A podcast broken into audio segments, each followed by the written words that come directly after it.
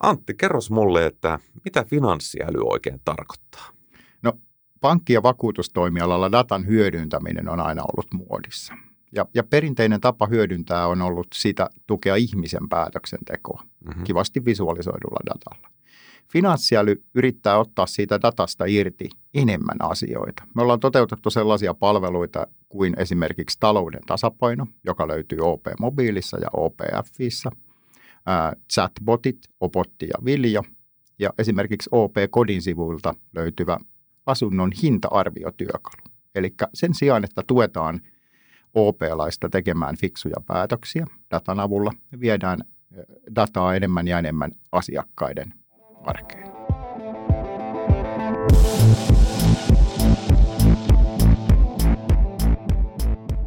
Tervetuloa kuuntelemaan OP Tech-podcastia. Tässä podcastissa sukelletaan teknologian hurmaavaan maailmaan ihmisten kautta. Ihmisten, jotka työskentelevät OPssa erilaisissa teknologiaintensiivisissä kehitystehtävissä. Minun nimeni on Toni Kopra ja haluan tietää, mitä nämä kaikki mun työkaverit oikein tekee ja ymmärtää paremmin heidän erikoisalaansa.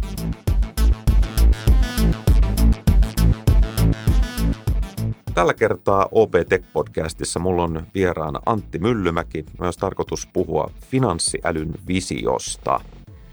Antti, kerro mulle ihan aluksi, että mitä sä teet työksessä OPssa?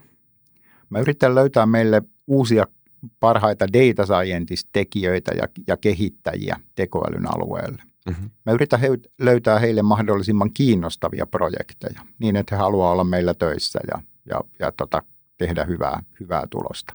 Toisaalta mä haluan ratkaista meidän ryhmän kannalta tärkeimpiä liiketoiminnan ongelmia datan hyödyntämisen ja tekoälyn, tekoälyn avulla. Okei. Tota, mielenkiintoista. Mä kattelin vähän tuolla, vilkasin sun, sun taustaa linkkarista kiinni ja, ja, ja tota, sulla on pitkä, pitkä ura niin kuin tämän datan ja, ja informaation ja analytiikan alueelta ja oot nähnyt tätä kenttää ihan tuolta niin kuin 2000-luvulta luvun alusta asti. ITstä on kuitenkin puhuttu aina ja, ja, ja niin kauan kuin minä olen elänyt ja, ja IT tulee sanoista information technology. Nyt puhutaan kuitenkin niin kuin finanssiälystä ja tekoälystä ja tällaisista asioista. Mikä nyt on oikeasti muuttunut? No data on aina hyödynnetty liiketoiminnassa. Siinä ei ole mitään uutta. Hmm. Data on aina tallennettu, sitä on rikastettu ja sitä on visualisoitu ihmisten päätöksentekoa varten. Nyt mikä on muuttunut OPlla viimeisen viiden vuoden aikana on se tapa hyödyntää dataa. Hmm. Me viedään sitä kuluttajien arkipäivään. Esimerkiksi OP-mobiilissa ja OPFissa on talouden tasapainon palvelu, joka kertoo, että miten monta päivää nykyisellä humputtelutahdilla rahasi riittävät. Mm. Riittävätkö ne seuraavaan palkkapäivään? Mm monet kuluttajat kokee sen ihan hyväksi palveluksi.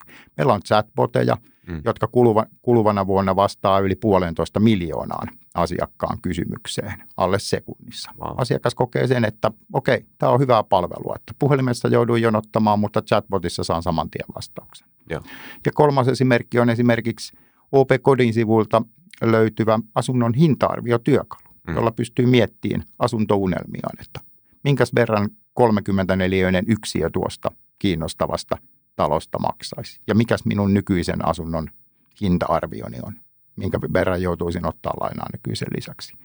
Eli tämä tapa hyödyntää dataa ihan uudella lailla kuluttaja-asiakkaiden ja yritysasiakkaiden arjessa kitkan poistamiseksi ja positiiviseksi yllättämiseksi on se juttu, että jonka vuoksi olen täällä töissä. Mennään tähän niin kuin itse visio nyt sitten, että avaappas vähän tarkemmin, että minkä, minkälaisia niin kuin konkreettisia, konkreettisia hyötyjä tässä etsitään? Tässä etsitään hyötyjä kaikilta kolmelta alueelta. Okay. Eli liiketoiminnan kasvusta, mm-hmm. joka muodostuu sitä kautta, että ymmärretään paremmin asiakasta ja kyetään asiakkaalle tarjoamaan arkeen fiksumpia ja arkea sujuvoittavia ratkaisuja. Mm-hmm. Toinen asia on tehostuva OP, eli meillä on aika iso määrä erilaisia prosesseja vahinkovakuutuksessa, pankki, mm. pankkipuolella myös. Ja musta tuntuu, että siellä ollaan vasta raapastu pintaan niiden tehostamismahdollisuuksien kanssa. Okay. Sellaista työtä, jota ihmiset ei jää kaipaamaan. Joo. Ja kolmantena asiana on totta kai iloisesti yllättyvä asiakas. Mm-hmm. Eli meidän pitäisi huomattavasti nykyistä tiiviimmällä tahdilla niin yllättää se asiakas, asiakas positiivisesti arjessa. Joo.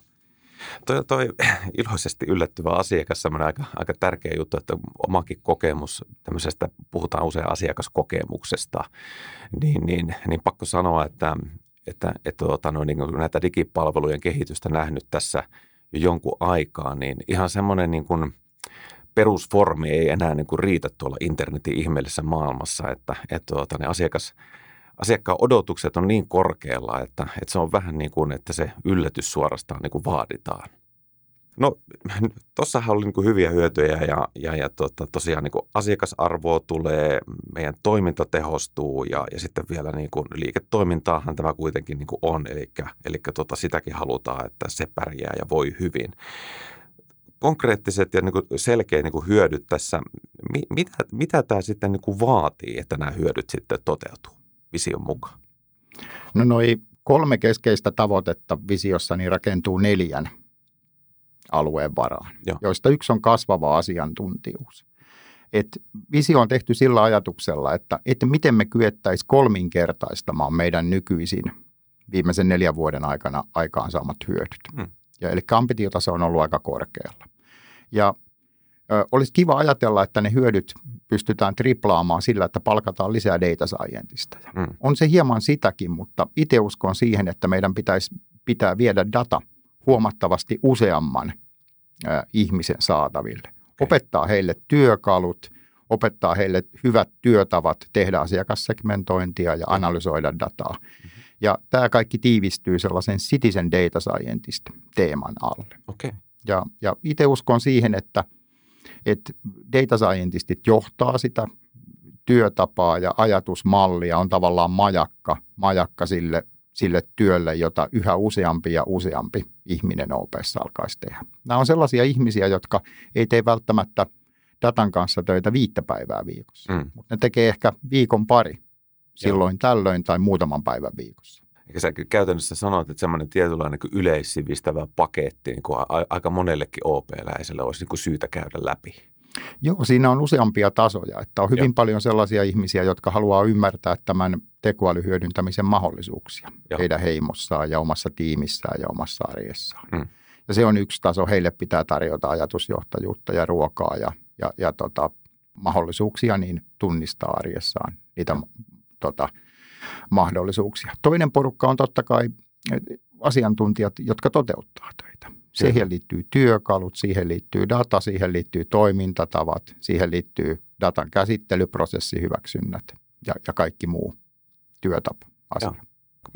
Kerro lisää, mitä, mitä muita tämmöisiä menestystekijöitä siellä on?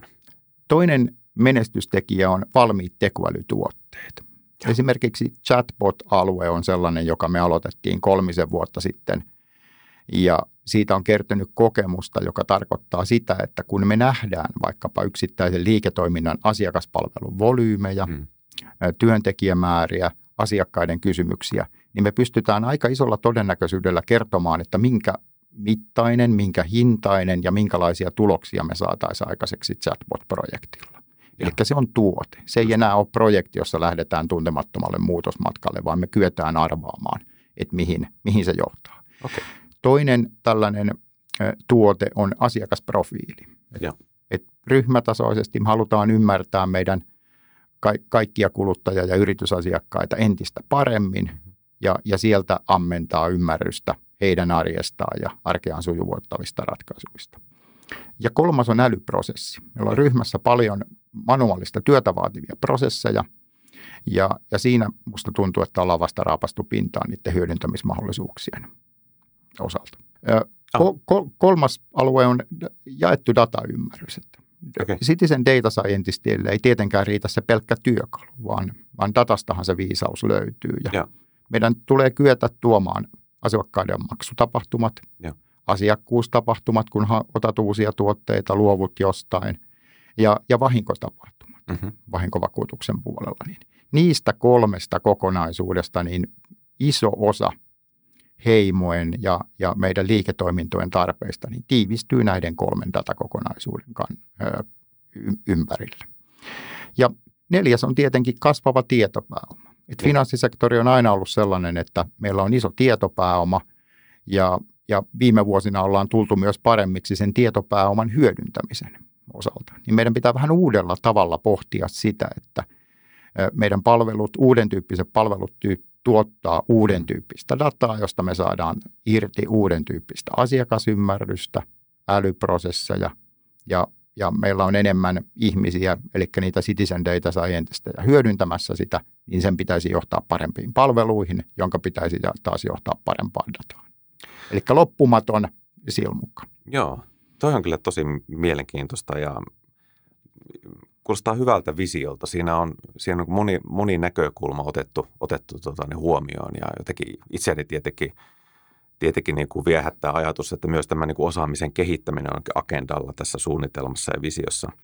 Miten nyt, jos katsot niin kuin OPtä kokonaisuutena, että nyt meillä on visio, mistä me lähdetään niin kuin ponnistamaan – kohti sitä niin kuin vision tavoitetilaa, että, että mikä on meidän semmoinen kuin kypsyys Open, että ollaanko me ihan aloittelijoita tässä vai, tuossa mainitsitkin kyllä, että kyllä me ollaan joitakin juttuja tehty, että ei me vissi ihan niin kuin apukoululaisia tässä olla. No ei, kyllä tämä mahdollisuus tunnistettiin aika varhain loppuvuodesta Joo. 2016 ja Joo.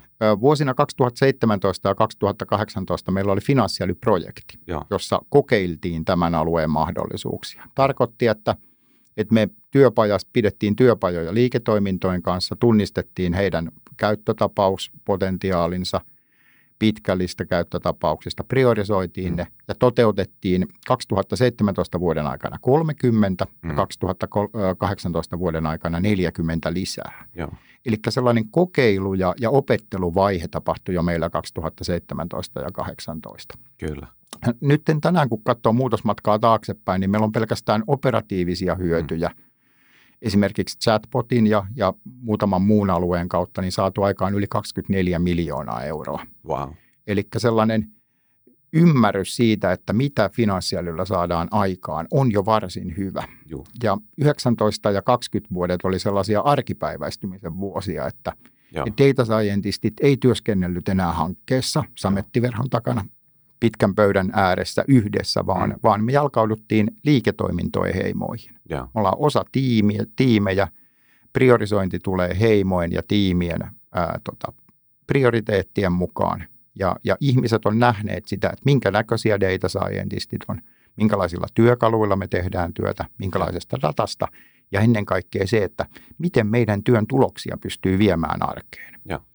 Ja itse tota ajattelen sillä tavalla, että kun tällaista kokonaan uutta aluetta ryhmään ja meidän kaltaiseen yritykseen viedään, niin mm. alku aina hankalaa ja yhä tylsemmäksi se muuttuu mm. sitten, kun se arkipäiväistyy. Kyllä. Eli tämän, tämän historian ja tämän meidän muutosmatkan varaan on tosi hyvä rakentaa tulevaisuutta. Just näin.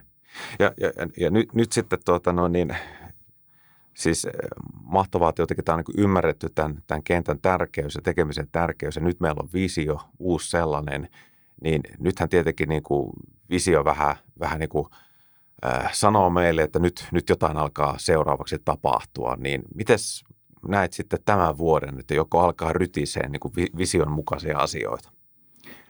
Kyllä tätä data science communityn, data mm. science yhteisön kokoa mm halutaan kasvattaa merkittävästi. Et meillä on tavoitteena, että vähintään 300 eri ihmistä on osallistunut Data Science Chapteriin, joka on okay. tällainen löyhä data sciencesta kiinnostuneiden ihmisten ja asiantuntijoiden yhteenliittymä niin meidän tilaisuuksiin. Ja tarkoittaa sitä, että meillä on aika paljon tarjolla koulutusta mm-hmm. niille ihmisille, joita tämä asia vasta niin kuin kiehtoo, mutta ei ole vielä tehnyt päätöstä, että onko tämä heille mielessä mielenkiintoinen. Mm. Toinen kokonaisuus on tietenkin ne ihmiset, jotka jo tietää ja tekee, tietää, että tämä kiinnostaa ja tekee tällä alueella töitä. Heille on hands-on koulutuksia useampia vuoden aikana. Ja tämän lisäksi on tietenkin niille, jotka on jo pidemmällä, niin esimerkiksi AVS-sertifikaatteja machine learningista ja, ja siellä tehtävässä kehityksestä. Ja. Eli, eli tuossa koulutuksessa on monta eri tasoa. Ja. Ja. ja isompia teemoja on e-, erityisesti se Citizen Data Scientist-kokonaisuus, siihen liittyvät tapahtumat, siihen liittyvät koulutukset, siihen liittyvät datat, työkalut. Me ollaan valittu viime vuoden loppupuolella sellainen työkalu kuin Databricks, mm-hmm. Citizen Data Scientist työkaluksi ja nyt, nyt me tämän kuluvan vuoden aikana viedään sitä ryhmään kaikin keinoin. Antti, sä oot vähän semmoinen totuuden etsiä. Me ollaan niin kuin, tässä niin kuin digitalisaatioajassa, mutta mä oon joskus sanonut, että me ollaan joskus ehkä vähän semmoisessa niin kuin digikeskiajassa, jos meillä ei ole niin kuin dataa ja oikeanlaista dataa. Ja on siinä semmoinen maailmankuvallinenkin juttu, että, että kun tulee kaksi ihmistä, joilla on erilainen niin maailmankuva ja ne näkee niin kuin datapisteet, niin ne saattaa vetää ihan erilaiset niin kuin johtopäätökset siitä. Miten se niin kuin tämmöisen, niin kuin nyt mennään jo filosofian puolelle ja, ja vähän visiosta ohikin. Mua, mua kiinnostaa vaan, kun sä olet niin kuin tällainen finanssiälymies, niin miten me varmistetaan, että siinä on se äly, että me tehdään niin kuin siitä faktasta tai tiedosta niin kuin oikeat päätelmät? Toi on tosi hyvä kysymys, että ihmiset, joilla on matemaattinen tausta, mm. niin, niin saattaa innostua siitä datasta, että ai kappas, tuossa on iso tietojoukko, kolme miljardia riviä tietoa, mm. että – teenpäs jonkinlaisen mallin tätä mm. dataa vasten. Ja ai, tämä malli tuotti tuloksia. Mm. Mietitään, että mitä tällä saa aikaiseksi. Mm. Se on yksi näkökulma tähän asiaan. Ja ymmärtämättä tarkkaan sitä substanssia, että mi, millä ehdoilla, millä tavoin se data on luotu mm. Ja, ja miten sitä pystyisi hyödyntämään, niin tulokset voi olla vähän, vähän vaihtelevia eikä mm. välttämättä kuluttajan kannalta aina hyviä. Ja. Toinen näkökulma on sellainen, että – että liiketoiminnan näkökulmasta ajatellaan, että meillä on tarve, mm. me halutaan kehittää parempia tuotteita ja palveluita, meillä on jonkinlaista dataa ja tehdään joku tekoälymalli, joka, jonka tuloksena niin pystytään tekemään parempia tuotteita ja palveluita. Mm. Ja totuus löytyy varmasti näiden keski, keski ja totuus löytyykin näiden, näiden kahden äärin, ääripään ja.